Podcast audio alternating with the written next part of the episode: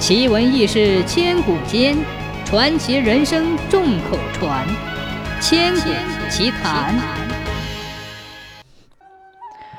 赵生住在福建的深山坳里，家里十分贫苦，靠上山砍柴来苦度光阴。一天，赵生在一条溪水旁砍柴，一回头，正好看见一条大蛇，浑身雪白，昂首吐舌，向他窜来，就像要咬他似的。赵生吓了一大跳，赶紧扔下手中的斧头，慌慌张张地逃回了家。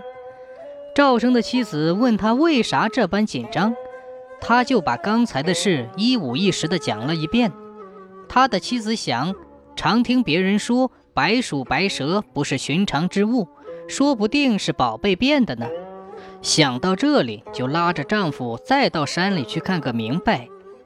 到了溪边。那条白蛇还躺在那里，没有游走。白蛇见他们夫妻两人来了，才回过头窜进溪里去，慢慢的逆流而上。赵生夫妻两人就跟着白蛇后面上山，走了几百步光景，白蛇钻进了一个岩洞，不见了。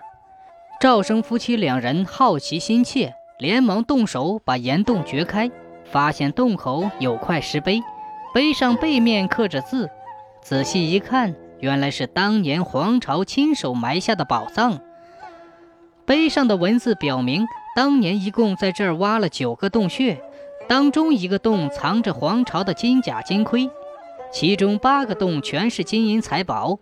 碑文将洞穴的位置、埋藏的时间都写得一清二楚。赵生早就听人家说过，黄巢是个杀富济贫起义的英雄。当年在福建为穷人做了不少好事，虽然时间已经过去了三四百年，大家都还常常念叨他呢。想不到今天找到了他留下的金银财宝，赵生真是高兴极了。不过他想，这么多金银财宝可不能让自己一个人独吞呢。于是他捡了几块银子，就把洞再堵起来。夫妻二人高高兴兴地下了山。从此以后，赵生家里一天一天富起来了。他的邻居发觉了，以为他在做强盗。正好邻居家的姐夫在官府当差，就把这件事告诉了他姐夫。那个当差的一听，耀武扬威的来到赵生家里盘问。赵生是个老实人，三句话一说，就把这事儿和盘托了出来，随手给了他五锭白金，叫他千万不要说出去。谁知道当差的贪得无厌，五锭白金怎能填得饱呢？一回到衙门，他就向县官告发了。县官一听，顿时红了眼，连忙派人去查。赵生一看事情就要糟糕，只好去找当地一户有钱有势的人家，把九个洞的底细全交给了他，要求保护。那户人家有了金银财宝，办起事来更加方便。真是有钱能使鬼推磨。当官的接受了贿赂以后，事情就慢慢平息了下来。不料这事儿被县官的上司知道了，特地派了一位要员到县里来查访。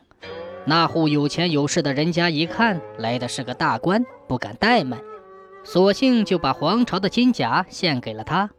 那位要员收下金甲，眉开眼笑，回去向上司禀报说。卑职已经查清楚了，此事实为谣传，根本就没有什么宝藏，也从未发掘过什么。从此以后，就再也没有人提这件事了。那个要员得了金甲，把它当作宝贝，保管得非常好。后来他任满离职回家，叫老婆把金甲藏在床榻底下。一天夜里，忽然听见床榻周围响起了一阵风雨声。不一会儿，却又变得寂静无声。药园夫妻吓坏了，赶紧到床榻底下去看那副金甲。只见装金甲的香笼锁得好好的，可是打开一看，皇朝的那副金甲却已经不翼而飞了。